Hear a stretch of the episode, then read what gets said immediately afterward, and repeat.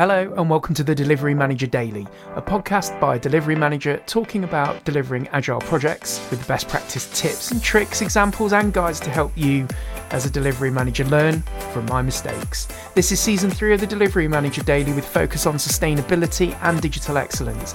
Get in touch via X, subscribe to the newsletter, read the blog, mariosblog.co.uk, and get involved in the conversation. Thanks for listening. Good morning, everyone. Welcome to the Delivery Manager Daily. It has been a while since I've been able to sit in front of a microphone and get one recorded, so this is going to be a bit choppy. Um, but thanks for listening, and I've been really busy over the last couple of weeks. I've done a great talk about Scrum uh, at Keele University. So if you're one of the many students that I spoke to uh, on the day or are listening and have connected with me on LinkedIn, thanks. I'm really grateful if, if you got some value out of that. And um, what else have I been doing? I have been doing other talks too on the topic of Agile and Scrum, which has been good, and Lean, which I'm still really enjoying. I've been busy with my career and uh, I'm all over the place. I'm a little bit busy. Um, I join you fresh off the uh, the back of a, my first car accident on the motorway. Everything's fine and I was okay, but um, yeah, just sort of dealing with that and.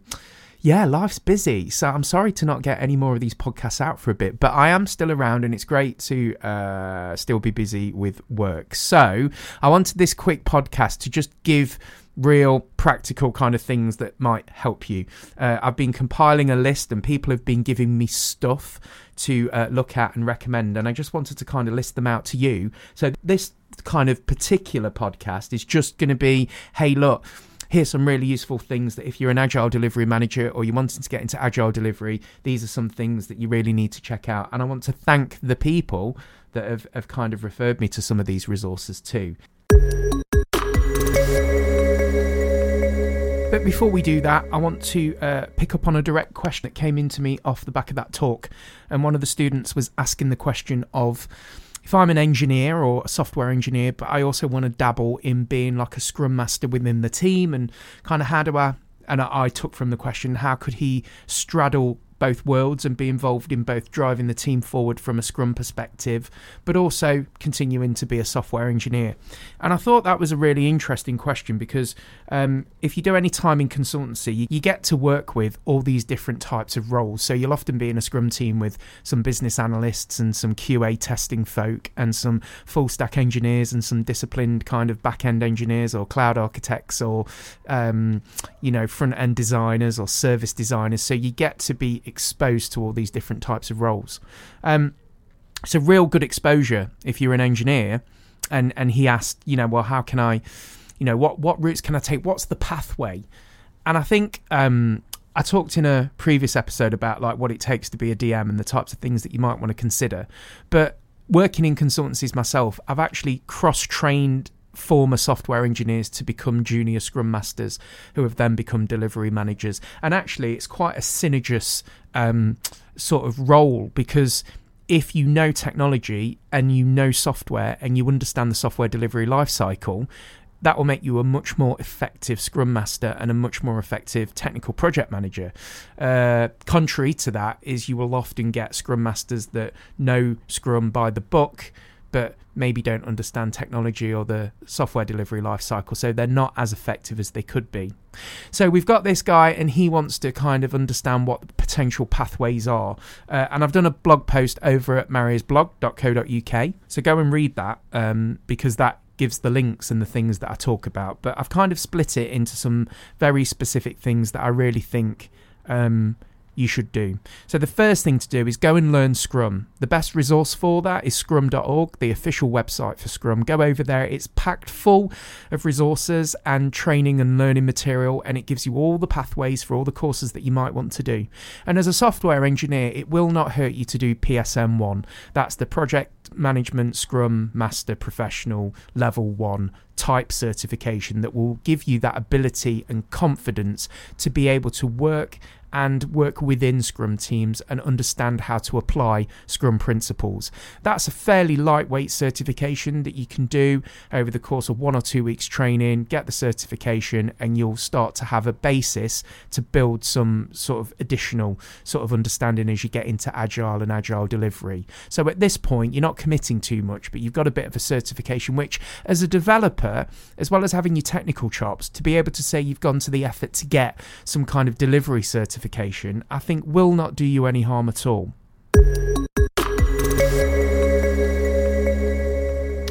With that, my next piece of advice in terms of pathway if I was a computer science graduate would be to go and work at a consultancy firm. I still maintain to this day, and I've spent years and years and years criticizing the consultancy industry. If you were at the sort of postgraduate stage of your your journey before you start to think about going into a single company and dedicating the next 5, 10, 15 plus years into something that you might find you don't enjoy, go and work for one of the many consultancy firms like BJSS or Kainos or Deloitte or Accenture or Netcompany.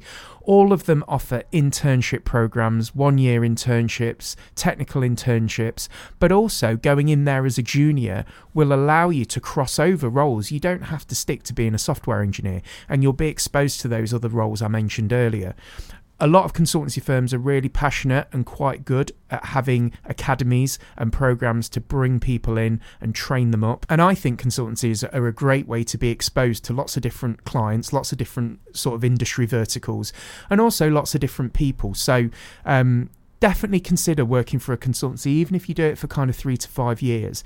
You'll have a big company on your CV, but you'll also have exposure to clients that you might have never, ever even considered working for or being exposed to. You can work in the public sector too, which is interesting and will give you lots of framework. Um, type experience of dealing with kind of the very staid and bureaucratic sort of environments that public sector can often be. And I think doing that within the safety of a consultancy, you get all the breadth of change every few months as you move projects. And I've talked about consultancy before, so there's other podcasts for that. But I definitely think, you know, being involved in a consultancy firm, going to work for a consultancy firm is a really good uh, start to expose you to other roles.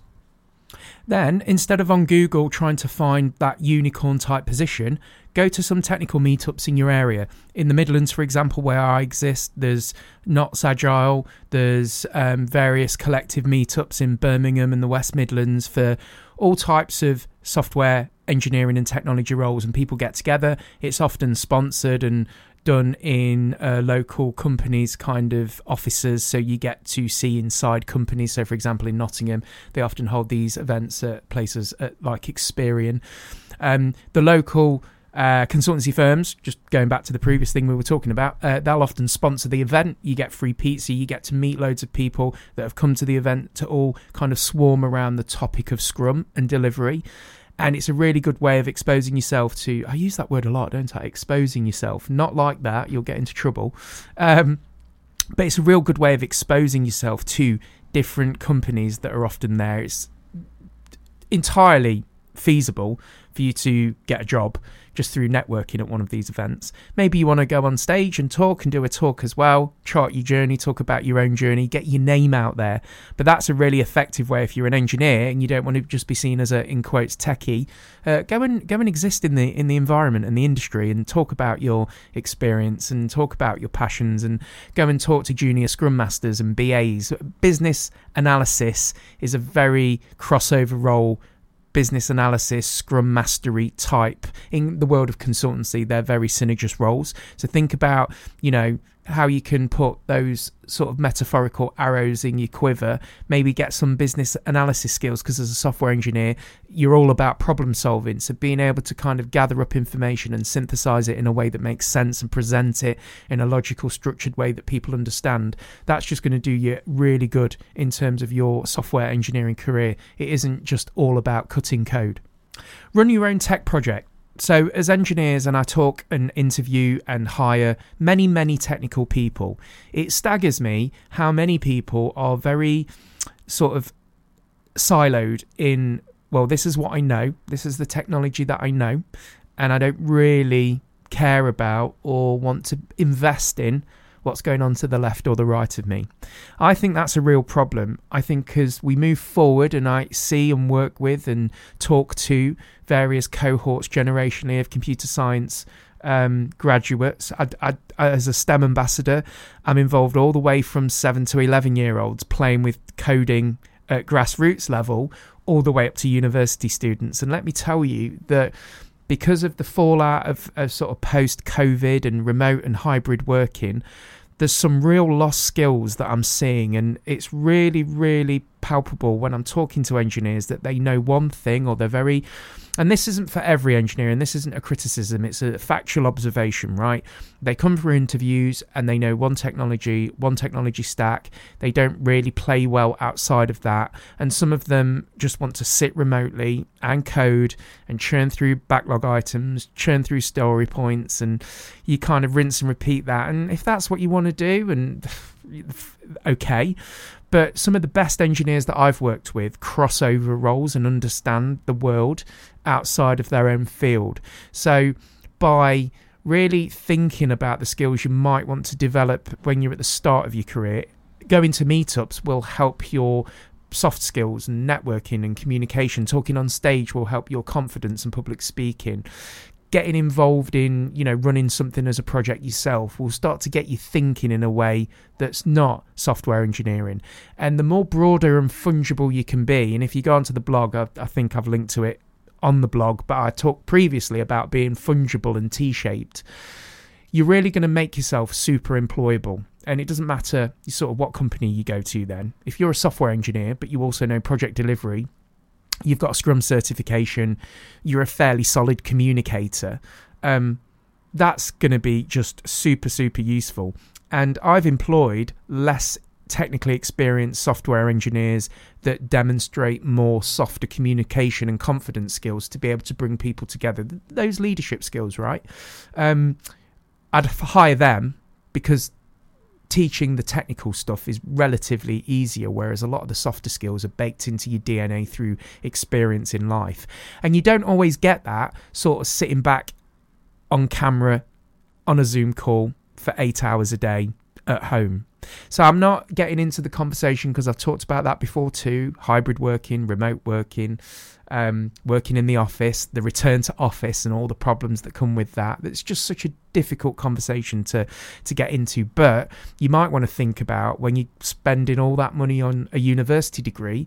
Um, being present, getting together, doing things physically in person, and hold your, you know, your professor and your your sort of sort of course leadership teams and your university accountable to make sure that you're getting that sort of eyeball time and being on site at the university and getting exposure to people because just so many people now don't have that. They've done a good proportion of their degree remotely and they might have some technical skills, but the contextual understanding, the soft skills, the communicative skills just aren't there, and that will limit them as engineers. And we see that when we when we kind of hire them, and we also see that in salary trends too.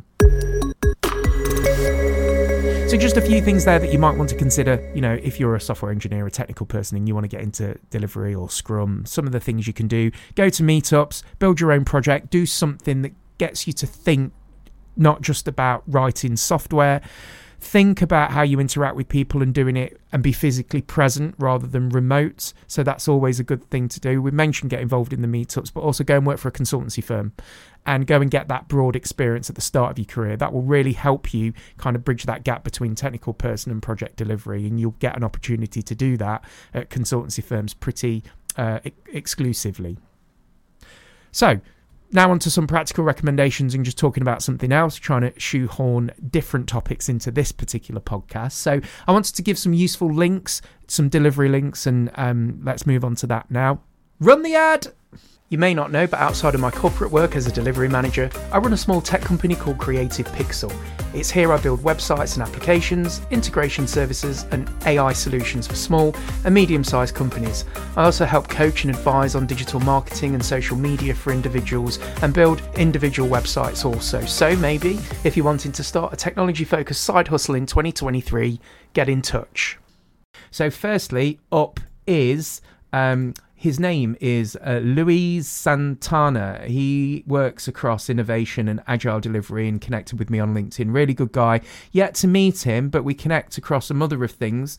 A mother of things? Um, I'm reading one of his quotes on his LinkedIn profile, and it's uh, from Mother Teresa uh, Be kind and merciful. Let no one ever come to you without coming away better and happier. That's a pretty good positive quote, right?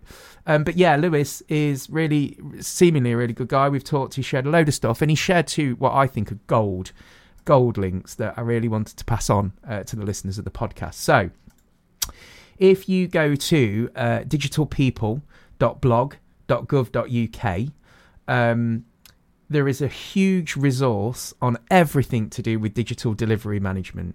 There's a curated learning list with everything from um, doing agile delivery, um, how to understand ag- agile delivery, um, how to understand the digital data and technology professions, and talks about um, getting involved in the industry and how to do it. And it links to the GDS resources that I have uh, listed before. So, digital people blog.gov.uk. If you actually go to the slash 2020 slash 05 slash 15 section, uh, the article you want is how I co created the delivery manager's learning list. And it's a great list that you can then find on GitHub. So the next link, if you go to github.com and go to forward slash Miles Jarvis forward slash delivery hyphen management hyphen learning hyphen list, you will get a fantastic learn list in GitHub of pretty much everything that I would recommend. And I've been through a lot of these in terms of agile. It's one of the best agile resources that I've seen. It covers the Gov UK resources, it covers books and training courses, non government resources, agile games, measurements, metrics, agile facilitation, various meetups by area, Slack groups, blogs, posts, mailing lists, and podcasts. It's a really, really good catch all resource, and that's GitHub. Uh, forward slash Miles Jarvis forward slash delivery hyphen management hyphen learning hyphen list. Get on it.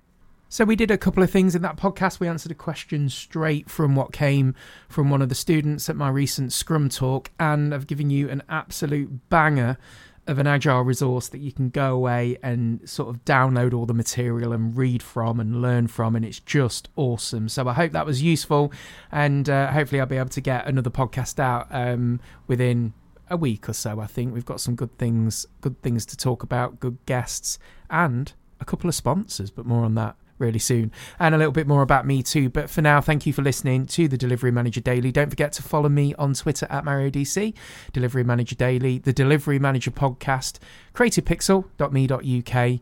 Uh, mdtechnologyservices.org and Mario's blog.co.uk. Thank you for all your time listening, and I'll talk to you again very soon. That was the Delivery Manager Daily. If you like the show, consider subscribing and recommend this podcast to others who may be interested in this kind of thing. I really appreciate it. See you on the next one.